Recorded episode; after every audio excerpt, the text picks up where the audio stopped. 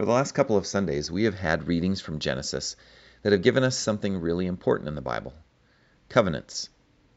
I preached a sermon on Noah and the unique covenant God made with Noah's family, all generations of people, and even animals, rocks, plants, the whole world.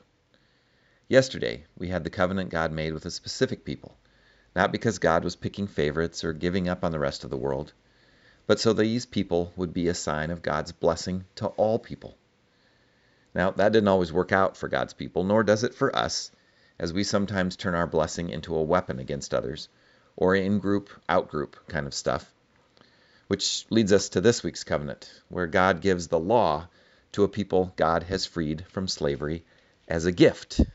Hear that word well because we sometimes turn this one around too and think of it as all the stuff we can't do. But God gives it as a gift to a people who are about to go from slavery under one tyrant to a land that is ruled by a culture which is pretty oppressive. God's law and the continued connection God makes with the people will save them from being swallowed up by this culture and their surroundings. Now, what is really interesting in all these covenants is that God is always the initiator and the one who seems to carry all the responsibility.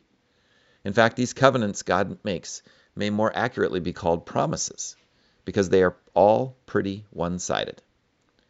God makes a one sided promise to creation. Even the bow in the clouds is a reminder to God, not so much to us. With Abraham and Sarah, God alone walks through the cut up animals. Usually, both parties walk through to show their commitment in a true covenant. In the giving of the law, there is a response from the people, but all of it is initiated by a God who first, before one commandment is given, promises to be their God.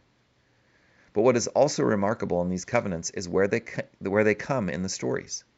The covenant with Noah's family and all creation comes after a massive flood, well out of the control of any human.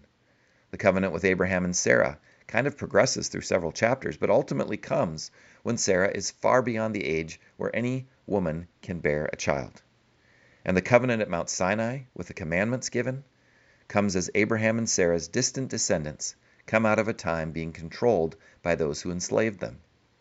In other words, when things are out of control, or beyond or past the control of human beings at least, God enters powerfully on the scene to continue the thread of promise that seems like it is about to break.